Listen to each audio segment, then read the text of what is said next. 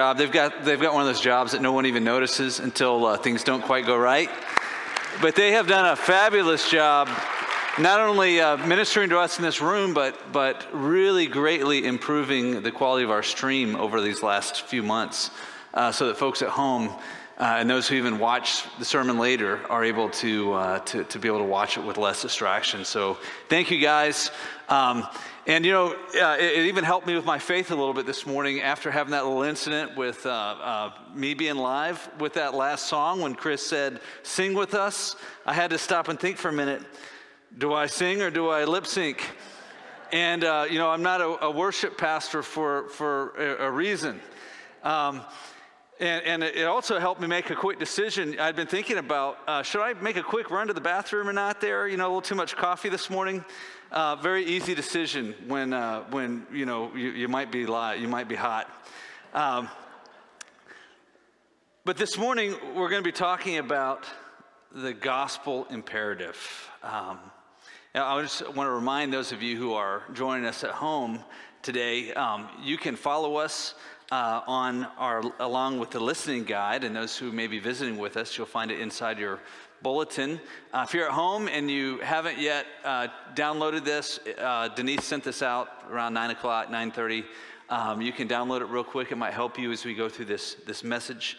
Um, also, this morning we'll be observing communion at the end of our service. And this is a time for us to uh, draw near to Christ and um, really to his church here and around the world. Um, so if you're at home and you're not quite ready for that, you might want to be thinking about getting ready, um, both heart and elements. And, and if you're in this room and you did not pick up one of these, we have them available in a table uh, in the foyer, I believe. Is that correct? Am I telling the truth, deacons? So you could jet out there uh, during the time in which we prepare our hearts to grab a few more of these elements if you, if you need them. Well, what, what do you perceive to be your greatest need right now in your life? Maybe, it, maybe it's health. We, we prayed for folks who are struggling. And, you know, when, we're struggling with our health, when, we're in, in pain, uh, that, that, that can override and overshadow everything. You know, my back is hurting, and if I could just find relief. Uh, or maybe there is that diagnosis. Or maybe, maybe you need money. Maybe times are tough and the bills are, are piling up. And, and the thought is, if I just had, you know, a little more money, I'd be okay. What is, what is, what is the greatest need of your family? What is, what is the greatest need of our country right now? You know, there's, there's, maybe you've seen this in the paper. Uh, I've heard people say this more than once. Our hope is in science. Science is going to save us. If we can just come up with a, a vaccine, uh, we will be saved. And, and make no mistake, I, I certainly pray that God will uh, allow us to find a, a, a good, safe, quick medical cure for COVID. Uh, but, that, but that is certainly not our greatest need or our greatest hope. A vaccine, maybe in your mind, uh, you're not so worried about getting sick as you're just exhausted and, and you're tired of wearing a mask around and all the distancing and all the, you know, when can we get back to normal? Maybe it's even got, come through your mind. Is, is, is this an overreaction? Like, should we really be taking these drastic measures for the sake of some who this would really affect badly? When can we just, I just want to go outside and breathe normally and, and back to my old normal life. But is that truly the hope? I mean, what does it profit a man or a woman if they gain the whole world and lose their soul? What if you had all the money in the world or the greatest health? One day you are going to get sick and die unless Jesus comes back first. That is, that is a reality that we know is true, and eternity is where our mind must rest. And so, the greatest need for everybody in this room and in our country and in our world is salvation. Everyone will stand before a holy God. And unless they are clothed in the righteousness of Christ, they're doomed. But the good news is we have the answer. We have the means of salvation in the gospel of Jesus Christ. And you know, you've probably heard the illustration of the ocean. You know, the ocean is shallow enough where even a, even a two year old child on a calm day can play in its shallows. But the, the greatest diver, the greatest free diver, could never even come close to probing its depths. I mean, we don't have, even, even with nitrox, you can't probe its depths. You can only go down to maybe 200, 250 feet, right? Well, so is the gospel. You know, we, we, we can understand the basics. Even a young child can understand the basics of the gospel, but the greatest theologian among us can never fully probe the depths of the gospel of Jesus Christ. Even at the, the beginning of the gospel message, after we've talked about the creation, as we're talking about the incarnation, Jesus Christ, the God man, suddenly we're, we're, there are depths, there are mysteries of the hypostatic union, that, that union of divinity and humanity. Our, our brains can't fully comprehend that. Uh, a baby with full infinite knowledge growing in wisdom. How does that work exactly? Um, we come to the center of the gospel, Jesus Christ dying on the cross for our sins. And, and then we, we have to probe the question how can the infinite God die? Or even our response to the gospel. We, we know that all that the Father draws or calls will come to me, but he who comes to me, I will by no means cast out. So we, we know that God is fully sovereign in saving sinners. And yet we know that God also holds all people accountable and he gives humanity a will. So, how does the sovereignty and, of God and the will of man exactly meet?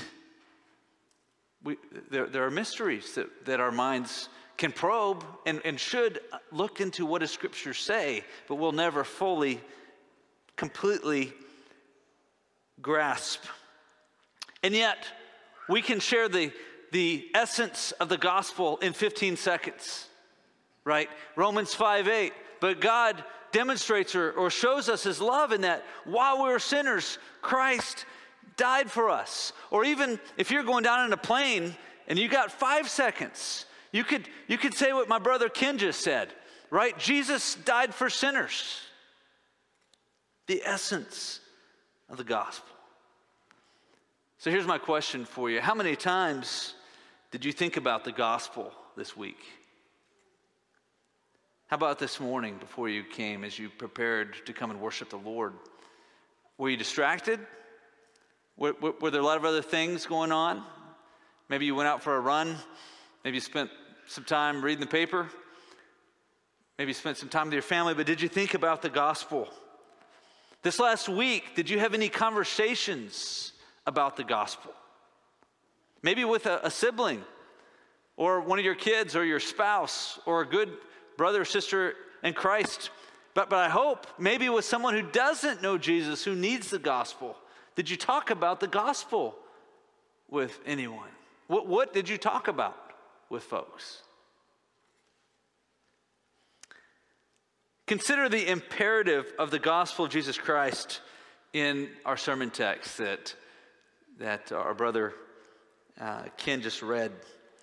Romans 10 14. But how are they to call on him in whom they have not believed? And how are they to believe in him of whom they have never heard? And how are they to hear without someone preaching? And how are they to preach unless they are sent? As it is written, How beautiful are the feet of those who preach the good news. But they have not all obeyed the gospel, for Isaiah says, Lord, who has believed what he has heard from us? So faith comes from hearing, and hearing through the word of Christ. We're going to I'm going to summarize this text with three basic points this morning that are all really application points.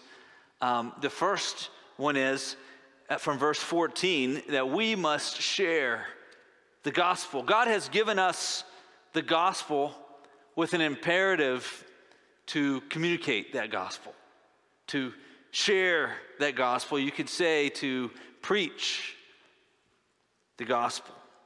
So there are three questions in verse 14 that Paul asks that all have very obvious answers. The first of which is how then will they call on him whom they have not believed? And of course, the answer is they can't. You can't call on God for salvation if you don't, in your heart, believe. Let's go back a verse, as uh, Ken did as you read this morning the, the text, to remember the importance of calling on God. Uh, verse 13 For everyone who calls on the name of the Lord will be saved. I loved the ending of Pastor Bill's sermon last week. I, I, I actually just watched the, I, I watched it in several different sections. I watched the last bit yesterday afternoon.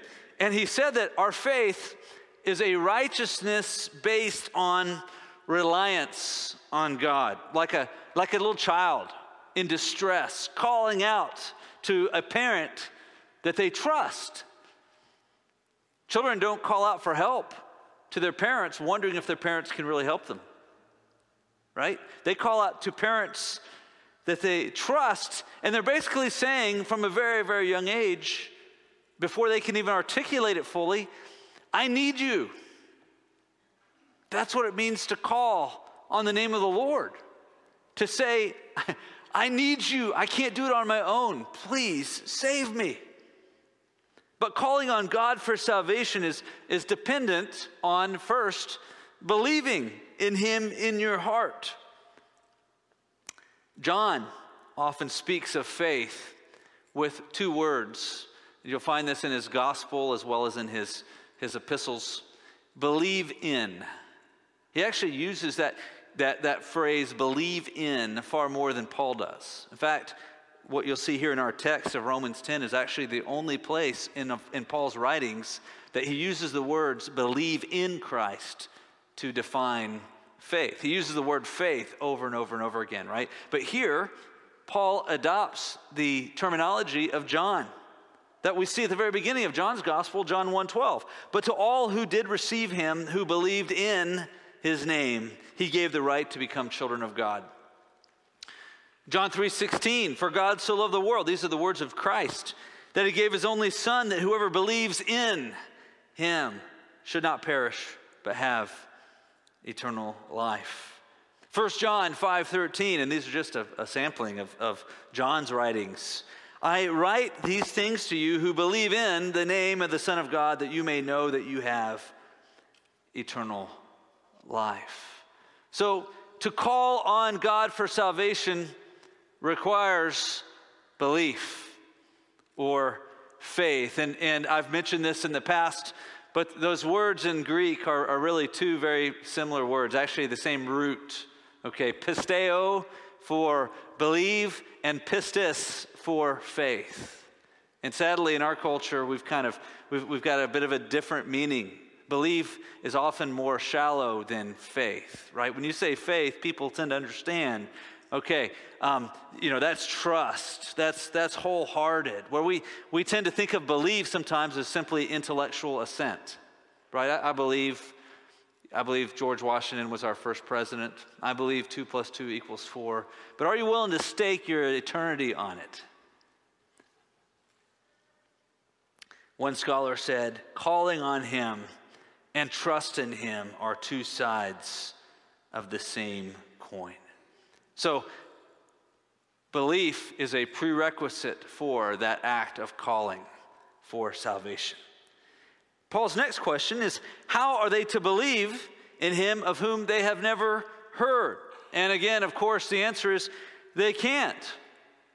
You, you can't believe in Jesus without a certain level of knowledge and understanding of the gospel. Now, you don't need to be able to articulate or even understand the, the challenge of the hypostatic union, right? You don't even have to have ever thought about the question can God die? But you have to believe and understand that Jesus, the Son of God, died on the cross for your sins and rose from the dead. And so that truth must, at some point in your life experience, be communicated to you. And what we see here in our text is that God has a heart for the unheard, for those people who've never had the chance to hear the gospel. When, when we talk about missions, we often use the word unreached. But a, a, a, a word that I would pull out from this text would be the unheard. Those who have gone throughout their entire life experience without once having the opportunity to hear that Jesus Christ died on the cross for their sins and would save them, will save them if they would repent and trust in Him. Now, when you hear that word here, we're, we're in the 21st century. Maybe, maybe, like me, you, you think, well, what about read versus heard? Right? Like, what about Francis Schaeffer, who came to know Jesus by reading the Bible? As a, as a, as a agnostic with atheistic leanings, he read the Bible looking for all of its errors and God's Spirit drew him to himself just through reading Scripture. Or what about my, my friend in Afghanistan, Hekmat? His word, by the way, means, there's name, means wisdom in Persian and in Arabic. Hekmat. Hekmat got a copy of the Bible during the days of the Taliban that his brother, who was a refugee in Austria, and had heard the gospel through a, an Austrian pastor and had come to know Jesus, mailed to him. Somehow that Bible, like a physical, I'm not talking about electronic version, a physical Bible somehow made it through the censors and never got opened it until it got into Hekmat's hands. And he spent years reading the Bible and came to know Jesus with no other human beings discipling him. That was interesting, by the way, getting to know Hekmat and getting to know his theology was very, very interesting. No one teaching him any systematic theology, just him reading the Bible well a number of times. There were a few interesting holes, and there were some deep, profound insights that I needed to hear from Hekmat. What about him? So I think it's important to remember in the, the context here, as Paul is writing the Romans, uh, he had certainly written several letters, but the canon of the New Testament was not yet complete. So, so hearing the gospel word of mouth was the means available in Paul's day. On top of that, many people were not literate. And so, uh, either by someone reading a letter uh, in public that Paul had, had written and, and that being passed around to house churches, or simply people taking the gospel and communicating it verbally, that was really the only means available in Paul's day to hearing the gospel. So, certainly, um, people can come to know Jesus if they have simply read the gospel and not audibly heard the gospel. All of that fits underneath this category of hearing. And we're going to come around back to that in a minute. Paul's third question in verse 14 is And how are they to hear without someone preaching? People need to hear or read the gospel. How can that happen unless it is proclaimed? And again, the answer is it can't. Now, there, there's a translation issue here that may um, catch some folks and throw them off a little bit, and that might be the word preached. The, the, the Greek verb kerusso means to proclaim or to preach. And when you hear the word preached in our culture today, you, t- you, tend to think of a pulpit, right? You think of a pastor or a clergyman whose, whose job it is to preach sermons or to preach the gospel. But when we go around talking with people, usually we don't use the word in English preach, right? If you're sharing the gospel with someone at work, you, you probably, when you're talking about it that night, you probably wouldn't say, Today I preached the gospel to Bob. Hopefully, that's not what happened exactly, okay? Um, hopefully, you shared from, from your heart, okay? Uh, the, the connotation preach sometimes almost has an elevated, you know, here I am on a, you know, behind a pulpit on a stage, And, and so, what can there can be a misunderstanding of distance and even responsibility. Like, well, preaching is for preachers, not for the rest of us. So somehow I'm off the hook in terms of God's responsi- uh, holding me responsible to proclaim or to share the gospel. The King James Version here actually says, How will they hear without a preacher? But the, the, actual word here that's used in Greek is a variation of the word kerusso. It's, it's. And actually, a better translation would be the ESV's version, which, is, which says someone preaching. But another, maybe better synonym for that word preaching would be someone bearing witness or heralding. Because in, in Paul's day, they didn't have pulpits. And the word preach did not mean have all the connotations that it has today of, of, a, of a separation between um, uh, clergy and laity. a, a town herald was the way that that messages were commonly disseminated. Somebody would come into the, the town square and would, would kind of tell everybody with a loud voice what was going on. So the concept here is bearing witness. Okay, how, how shall they hear unless someone cries out or heralds or bears witness, whether the volume is high or whether the volume is low, or whether the audience is a group of people or whether the audience is one. So the bottom line is all of us have a responsibility to proclaim, bear witness to the gospel of Jesus Christ. Well, what about the use of technology?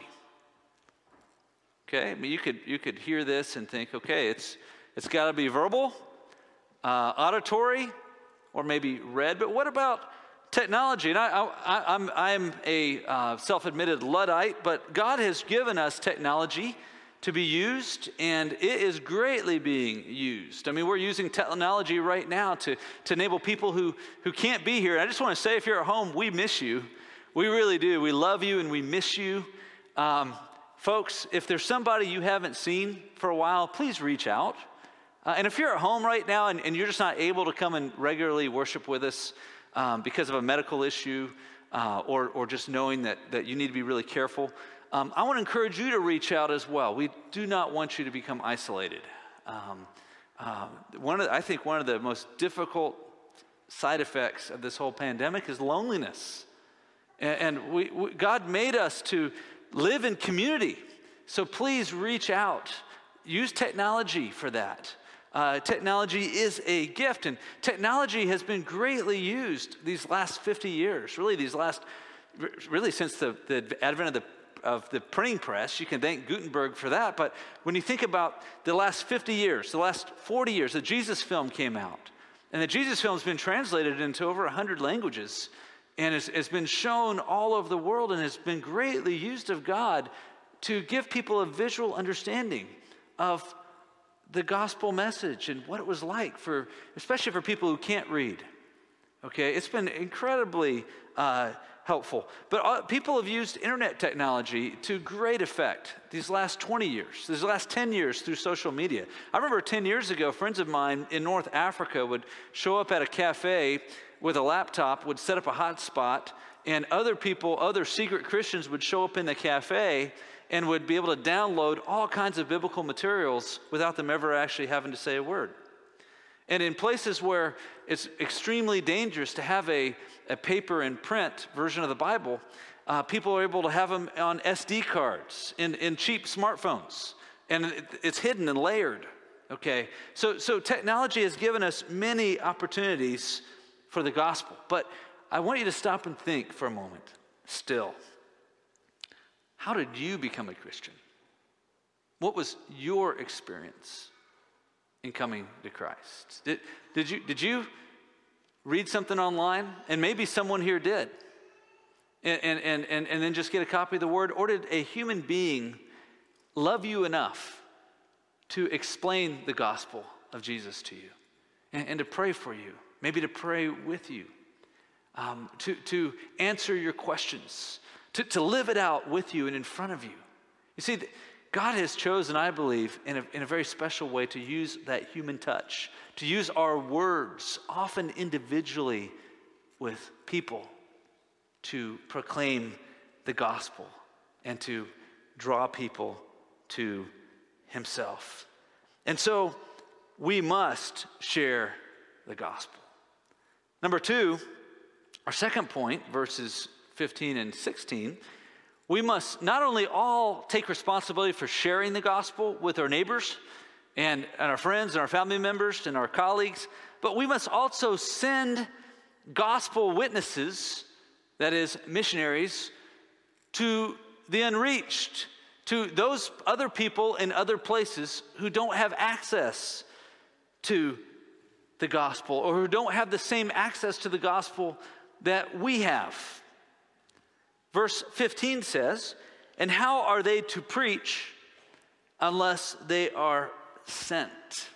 Well, let's think about this concept of, of being sent. You know, Jesus Christ himself was sent by God the Father to come and to bring the gospel to us, to, to live it out, to be incarnate, to teach us about God's kingdom, and to die on the cross for our sins and rise from the dead. Jesus said specifically regarding his teaching in John 7 16, My teaching is not mine, but his who sent me. So Jesus was sent, like the many prophets who had come before him. Paul was sent by Jesus the King. Jesus was sent by God his Father, God the Father, the first person of the Trinity. Paul was sent by the second person of the Trinity, Jesus the King. He told Ananias in Acts chapter 9 in regarding Saul, who had, was in process of becoming Paul. He was blind at the time, having seen Christ on, on the road. In Acts chapter 9, Jesus says to Ananias, Go, for he is a chosen instrument of mine to carry my name before the Gentiles and kings and the children of Israel, for I will show him how much he must suffer for the sake of my name. Paul later, as he actually penned this letter that we've been studying for this last year now, the very first verse of Romans, Paul introduces himself by saying, Paul, a servant of Christ Jesus called to be an apostle, set apart for the gospel of God. An apostle, the, the whole meaning of that word is a sent one. So Jesus was sent, and Paul was sent. Maybe you will be sent. John Stott summarized this, the, these verses well. He, he wrote The essence of Paul's argument is seen if we put his six verbs in the opposite order. Christ sends heralds, heralds preach, people hear, hearers believe, believers call, and those who call are saved.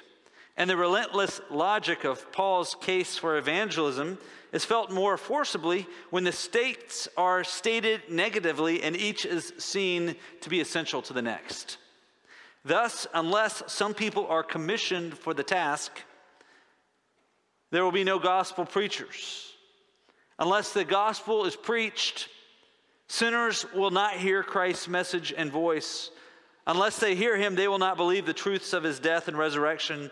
Unless they believe these truths, they will not call on him, and unless they call on his name, they will not be saved. Well, here we see God's heart for the unreached, for those people who've never had the chance yet to hear the good news. I want you to remember when you first heard with understanding the good news. How, how do you feel about the good news of the gospel today? I want to show you a short video clip of a film that perhaps you have seen before. This came out 30 plus years ago. Uh, and this is what happened in a village in Papua New Guinea uh, among a people group called the Mouk. After they had heard the gospel for uh, months, at least the Bible was taught to them for months, when they finally came to an understanding of the gospel message, this is, here, this is how, they, how they responded.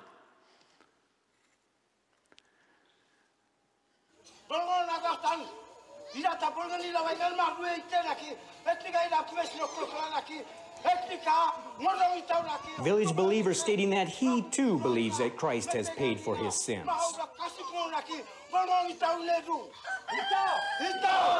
Itao, which means it's true or it's good. It's very true.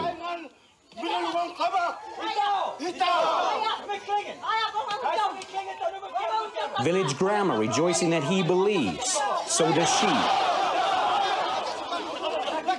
Different ones giving testimony as to their belief in Christ as their sin bearer.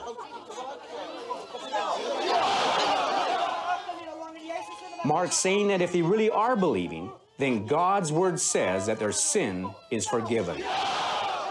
Itao, it's good, it's true.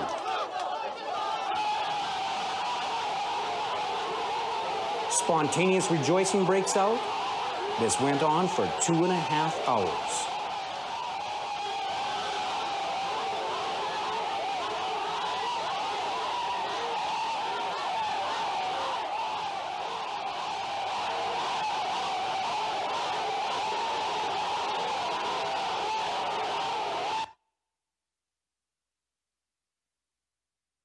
Maybe that's not our culture exactly. I mean, wouldn't that be something, huh? If you're a visitor, you showed up and we were doing this during like worship.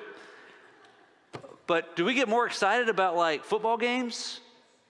Or do we get more excited about the gospel of Jesus Christ, that we were dead in our sins, in a whole heap of trouble for eternity, and yet Jesus Christ died on the cross for us and rose from the dead? It's true. Yeah, Itao, right? That's right. Remind me, Mike, how did the, the, the, the, uh, Wano have another way of saying it? Rem- remind me. Instead of Itao, what do they say when it's true? Kio aro, or mano anok, or no, mano anok, right? Amen. May it be. May it be. That's right. So, you know, Jesus called us to take the gospel to the nations. And so it is right for us in our efforts to prioritize those who have never had the chance to hear. That's exactly what Paul did. At the end of the book, and we're going to study this and tease this out in a, in a, in a few months when we get there, but in Romans 15, verse 20, Paul says, And thus I make it my ambition to preach the gospel not where Christ has already been named, lest I build on someone else's foundation, but as it is written, those who have never been told of him will see, and those who have never heard will understand. So when I look at the map today, when I hear about unreached people groups, I, I pray, Lord, don't let them die before they, before they can get a chance to, to at least hear the gospel once. I mean, how many times did you hear the gospel before you were saved? How many times in your life have you heard the gospel?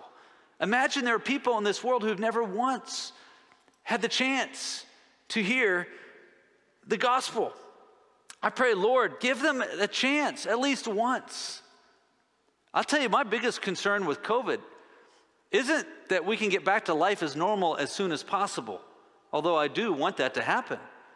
My, my biggest concern is that it's really making it hard for a lot of our missionaries to communicate the gospel in places. And frankly, I pray, Lord, don't let the United States of America become an incubator that afflicts the world with COVID. I, I, don't want people to die before they hear the chance to hear the gospel. Lord, help us to export your gospel way more than we export COVID.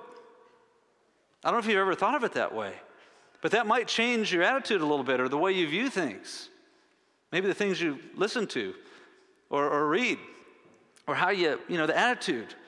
Lord, please don't let folks die until they have the chance to at least hear the gospel once. And there are today unengaged, unreached people groups. Can you believe that after 2,000 years of church history? That's why we send. And, and maybe we'll be able to send some of you. That's my prayer. Maybe you're watching from home right now. Maybe God will allow you one day to get off your, the couch and go to an unreached people group. That would be awesome. And you know, when we send folks, some will receive the good news with gladness. We see in verse 15b, as it is written, How beautiful are the feet of those who preach the good news. Now, this is a reference from Isaiah 52, verse 7, of an exhausted, dusty herald with dirty feet, right? Sandals, having, having run to Jerusalem, bringing great news of hope and, and peace. And the, the message in the context of Isaiah 52 is that the Babylonian captivity, that the slavery, the bondage that Israel has been in has ended. That was good news. Do you have beautiful feet? You know, most missionaries that I know, frankly, have terribly, terrible looking feet, if I'm honest, okay? Uh, sometimes, like the wilds, I walk around barefoot, you know, on dust and, and manure, or just kind of tra- along. Everyone I knew in Afghanistan had really, we had nasty feet, okay? We're wearing sandals around. Uh, it was dusty, so dry, our feet were cracking. Uh, we had big calluses. And we went on vacation to Thailand, and my wife went in to get a pedicure. Is that what it's called? The foot thing? Yeah. And, and I mean, I, I, you should have seen the look on those poor Thai ladies' faces, you know? I mean, they had some scrubbing and some, some shaving to do. Uh, our feet were not beautiful as far as the human eye goes, or the human nose goes for that, nose goes for that matter. But according to God, you have beautiful feet if you use your feet to be a herald, to, to go to people who don't have access to the gospel. And certainly that there are people around this world who have no access. But you know what? You have neighbors who may have a very a strong misunderstanding of the gospel. You may have neighbors who frankly are unheard. Maybe they've, certainly if they live in America, they've heard of Christianity. Certainly they've heard of Jesus. But maybe they don't have an accurate understanding of the gospel message. And God would use your feet and, and your mouths to take the gospel. And you know, some will receive it with gladness, many will reject the good news. We see in verse 16, but they have not all obeyed the gospel. For Isaiah says, Lord, who has believed what he has heard from us? The, the Jews rejected the gospel because it didn't meet their expectations right? The, the, uh, the, Jews during the time of Jesus, many of them who rejected the gospel, rejected it because they had a works righteousness mindset that they could do. And, and the gospel says, no, you can't. You're like a child. You need a savior. And that's offensive to people. The, the gospel offends Muslims because the gospel message says that God became man and God died on the cross. And to the Muslim mind, that's just illogical and that's just offensive. It brings God down in their mind. You know, it offends people in our culture maybe even more because it totally goes against self reliance. It, it contradicts proud flesh that says, We're good. How dare anybody say my way is not right? But you know, even if you share the gospel with somebody who rejects it and who rejects you, God will be glorified. And all who are watching will know that Jesus Christ and his gospel is worthy enough to you to face some rejection. And the truth is, we don't see the end. How many of you came to know Jesus after you had heard the gospel many times? Maybe you had rejected someone who had shared the gospel with you. So don't give up, brothers and sisters, especially with loved ones. There may be someone in your life who you've basically quit sharing the gospel with because you're like, you know what? They're incalcitrant. They are never going to receive this and believe this. But oftentimes, God uses uh, perseverance and He uses time. So don't give up. Some of us get to go. Some of us actually get to go to the nations, and that is awesome. The rest of us get to send. Sending is all of our mission. So let's do a good job as senders. So let me just ask you the question Have you communicated with your missionary this week? Every one of us in a life group has a missionary that we're assigned to, right? Have you communicated with them this week? Have you encouraged them?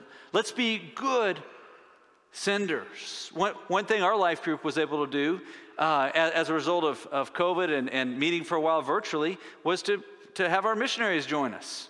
And it was, it was just kind of strange. It was so cool. You know, I'm talking to someone who lives about two miles away, and oh, hey, there's the Douglases.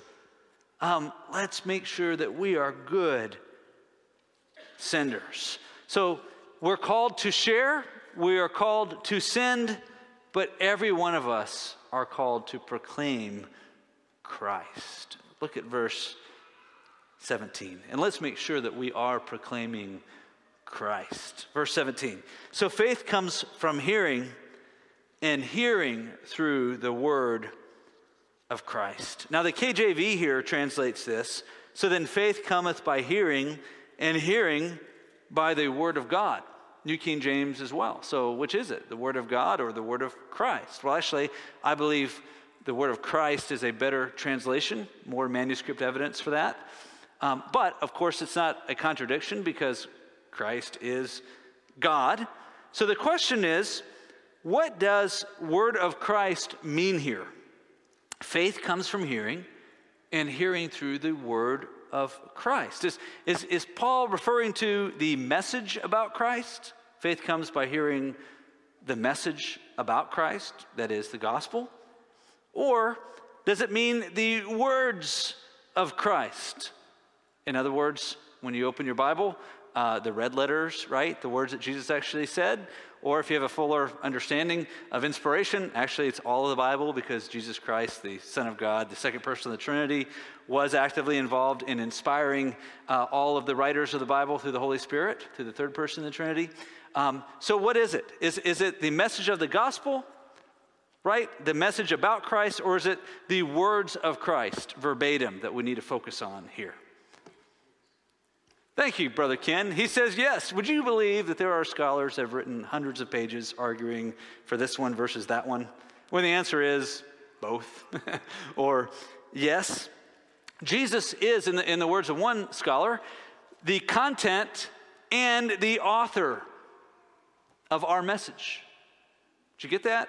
Jesus is both the content and the author of the message that we have to share. So let's make sure that both are a part of our evangelism. First, let's make sure, content wise, that Jesus Christ is indeed the very center of our message. I don't know if you've ever heard a testimony from somebody about how God saved them, but most of the testimony was, you know, I was a bad man and all those things that I did.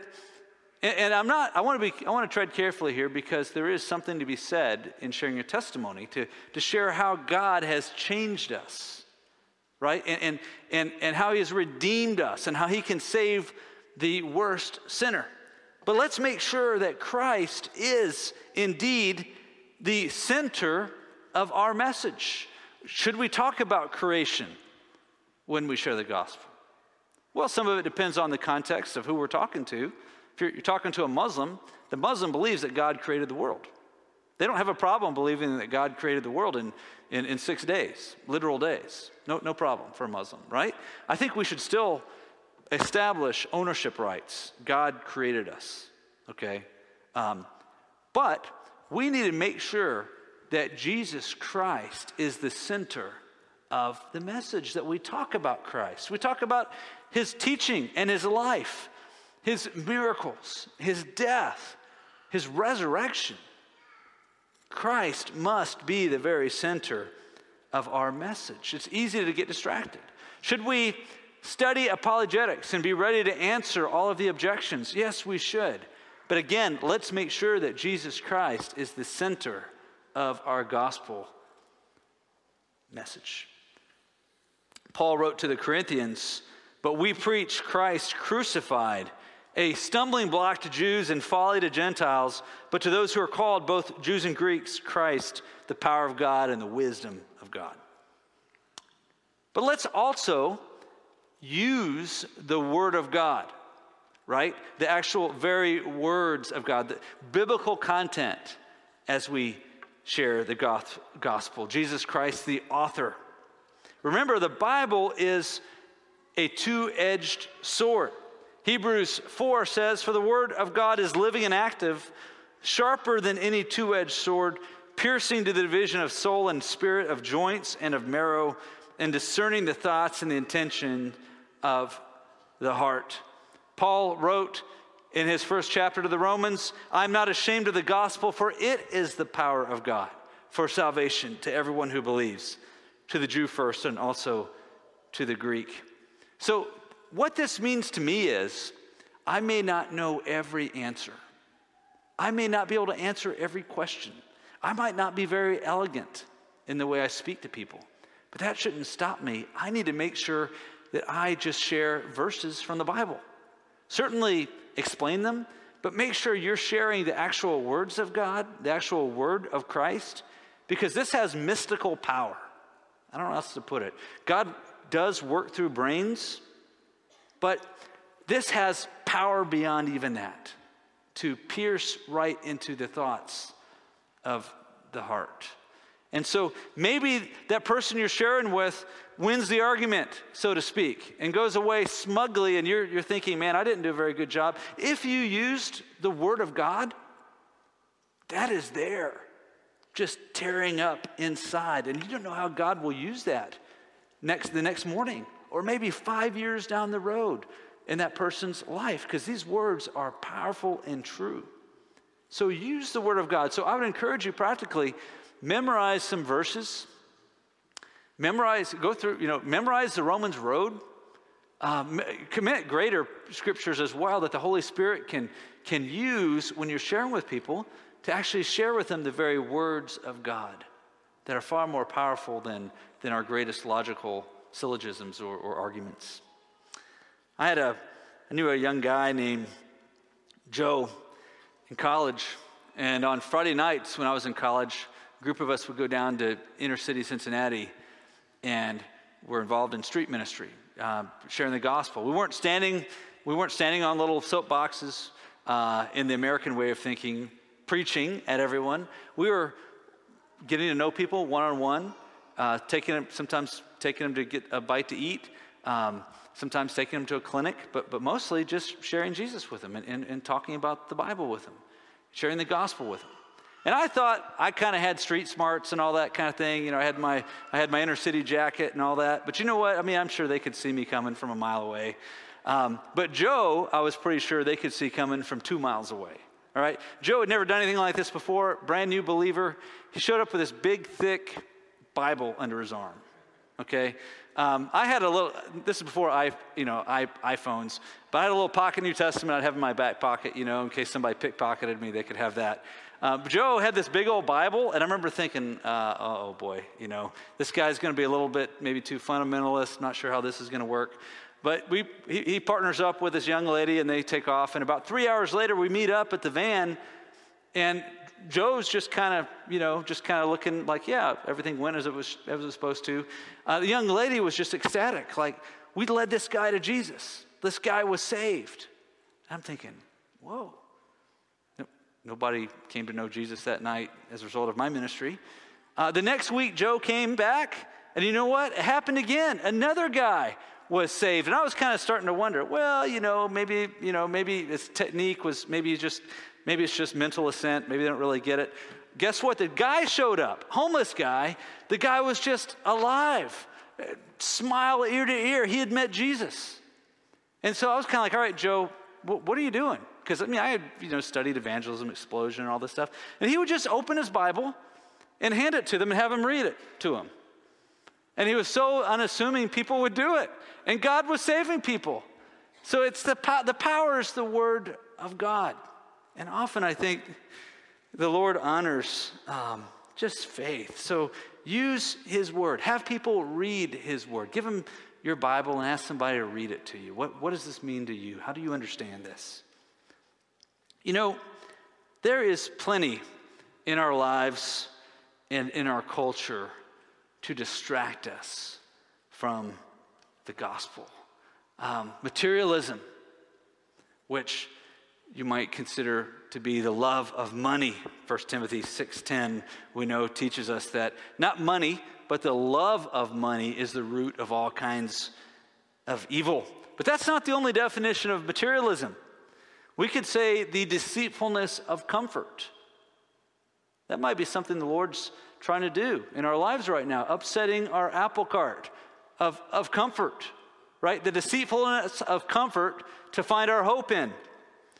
But there's not only materialism and its wicked cousin hedonism that wars against the gospel in our culture, there's universalism.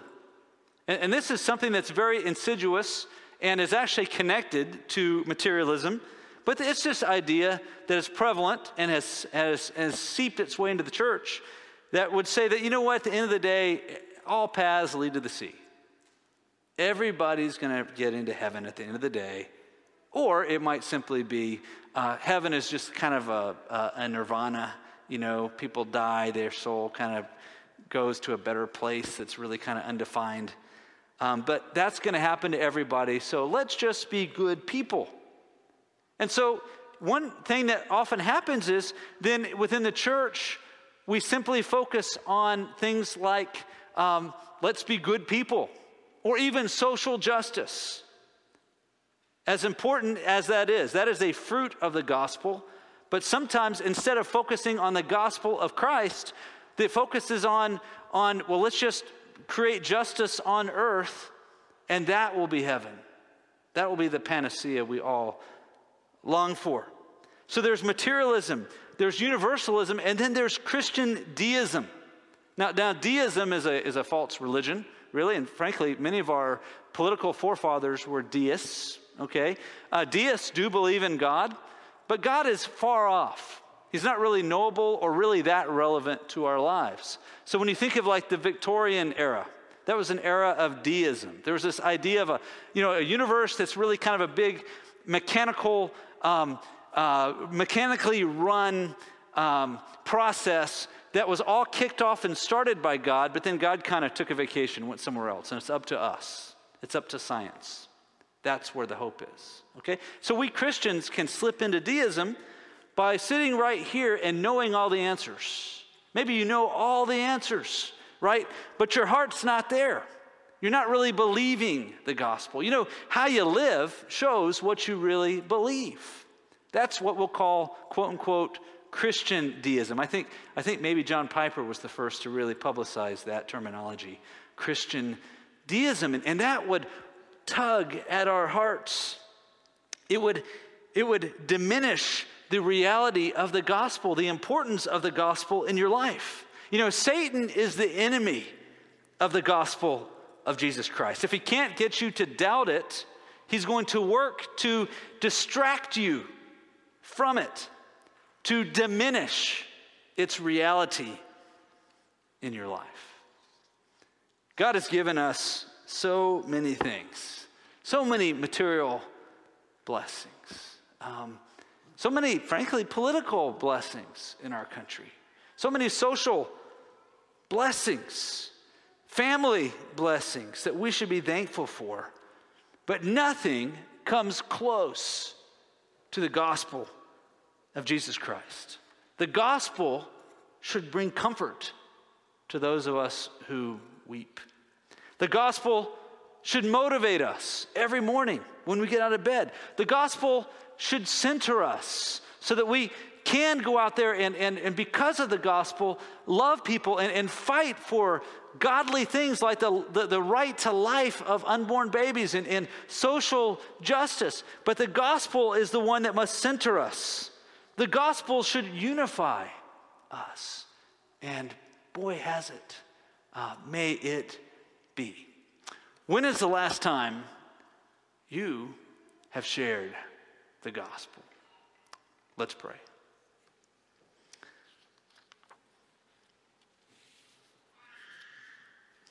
Heavenly Father, I pray that the gospel of Jesus Christ would be more real to me today and this week than it was last.